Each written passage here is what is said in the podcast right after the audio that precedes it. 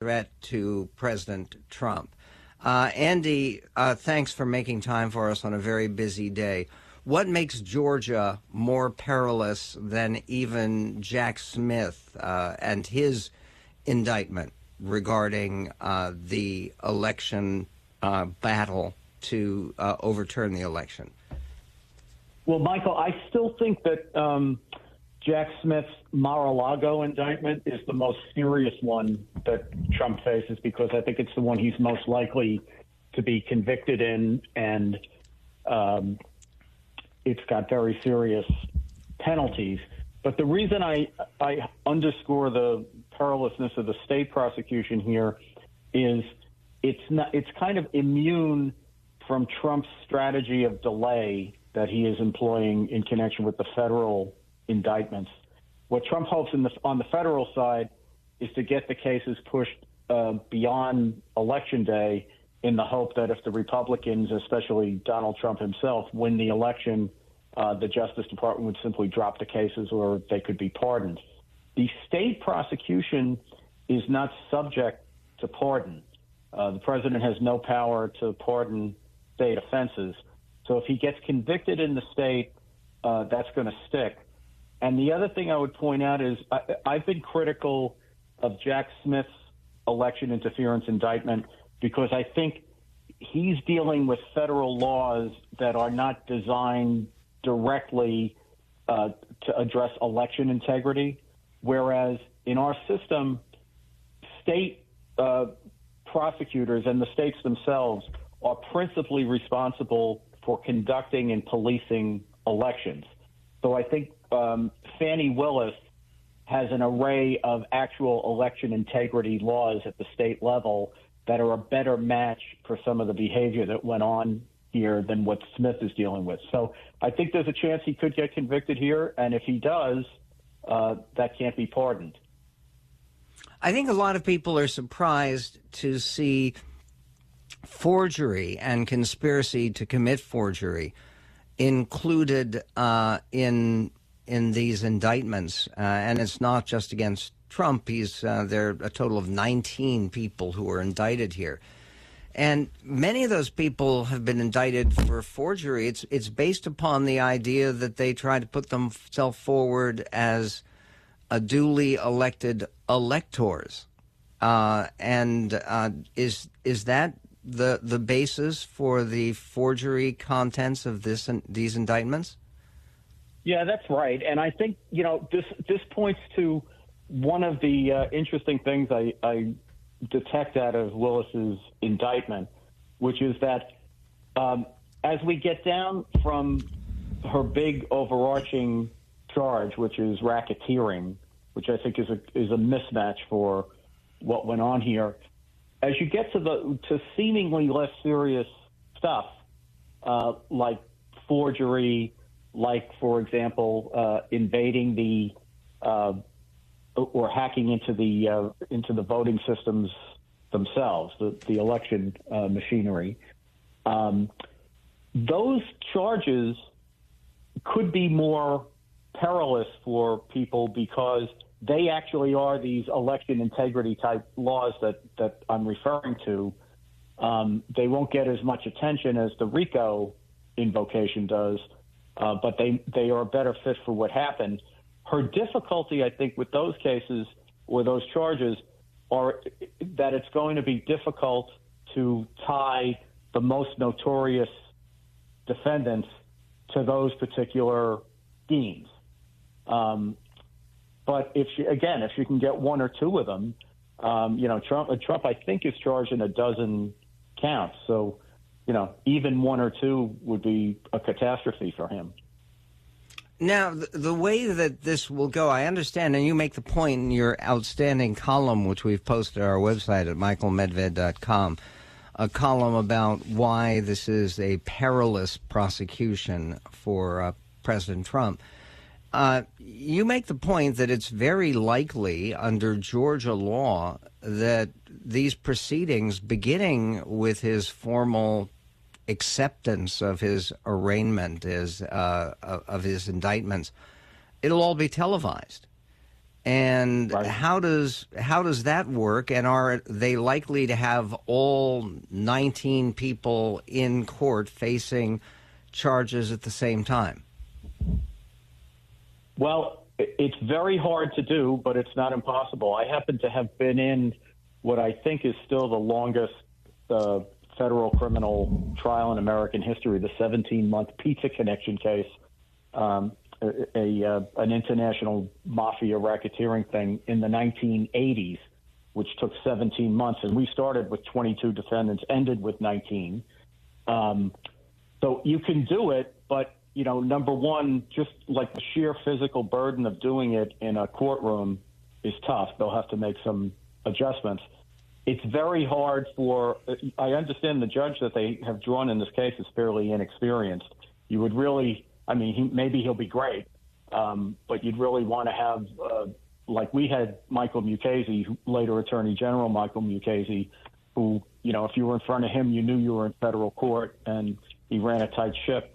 If you don't have a judge like that, it could get very unwieldy very fast. But I think, Michael, the biggest thing is those take, cases take a long time to get them to trial. And I say that with, you know, having having prosecuted cases with over a dozen defendants a few times where they were just like bad guys, you know, normal crooks, whereas the guy, the people who've been indicted here, a number of them are lawyers, um, and they're going to have good lawyers, and they're going to file extensive, extensive pre-trial motions. The thought that Fani Willis seems to have that she can get this case to trial in six months, I think she's dreaming.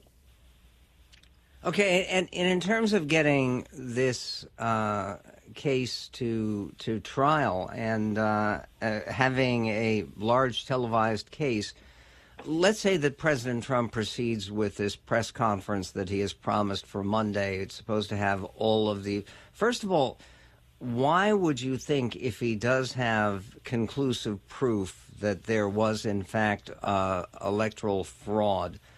in, involved in the state of Georgia. Why did they wait three and a half years to bring it out? And secondly, okay, if if he does produce this startling evidence, not in a courtroom but in a press conference from Bedminster, New Jersey, uh, what are the legal ramifications or the chances of some of these charges being withdrawn? Well, to begin with, I'm glad he's having the conference in Bedminster. I, I don't think it would be a good idea to go back to the Four Seasons landscaping um, place in Philadelphia. I would have been against that. Um, I, you know, who knows why his idea of, um, you know, being imputed to President Trump. Uh, do you think that that President Trump is making a good strategic decision by trying to relitigate, and that appears to be his strategy both in the Jack Smith election interference case and in this case in Georgia, to relitigate the question about whether the election was legitimate? In other words, if he um, can prove in court somehow that the election was rigged, that it was stolen, he is uh, of the opinion that's a get out of jail free card. Is that a, a smart uh, policy strategy to be following?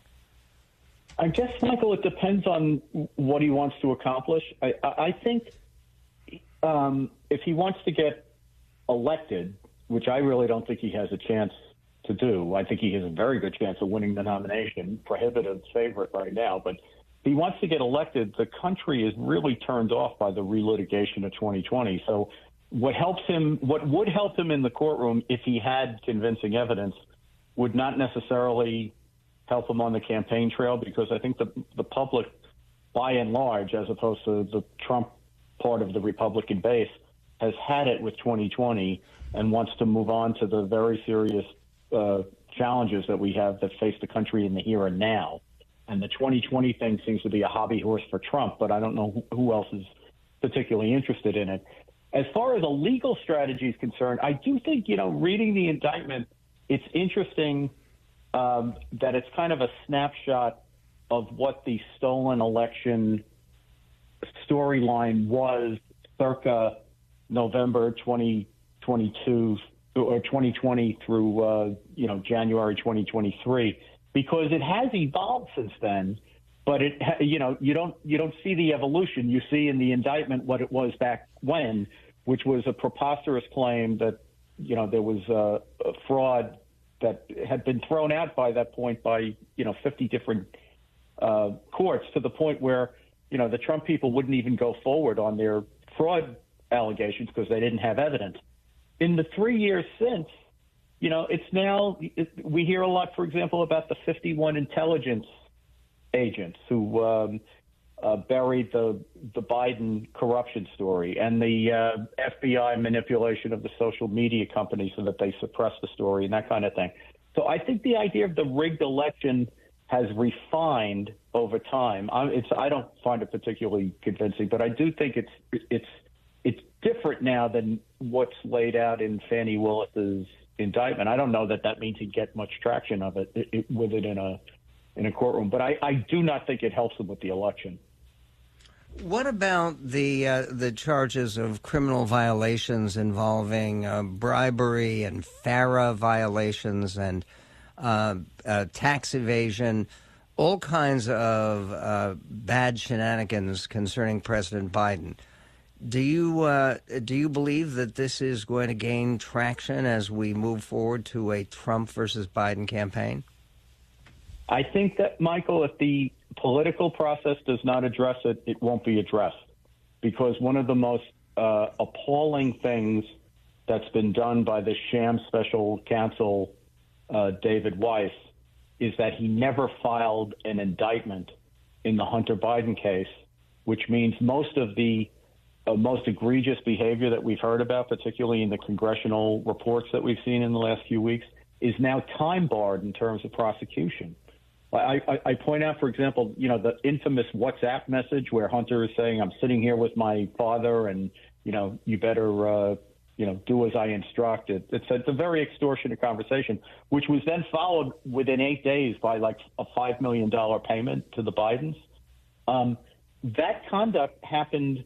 The, the message was on July 30th of 2017, and the the money was eight days later all of that is time barred now under the statute of limitations. You couldn't prosecute it if you wanted to. So I think if Congress doesn't, you know, continue to investigate that and unearth the uh, information and introduce it into the political dialogue, it's not going to go anywhere as a legal case at this point. Do you know anything about because there has been conversation in conservative media about new exposure of Hillary Clinton stealing money and a claim that Hillary Clinton had stolen and it's now be beyond any shadow of a doubt uh, $37 million. Do you, are you on top of this? Uh, that's, I missed that one. Um, so I'll resist. I'll resist giving an opinion about whether I think she would do it if she could. I'll I'll, I'll wait to see what.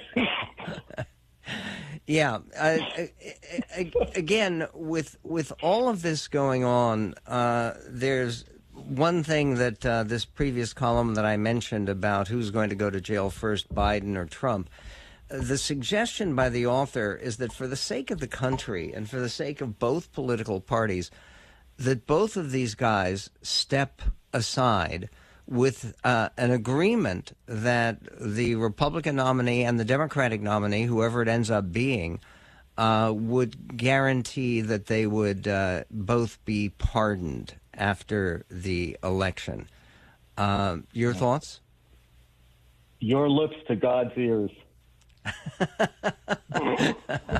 it it would be. I mean, again, rather than having this uh, lock her up, lock him up, lock them up, lock them all up, uh, it, it would.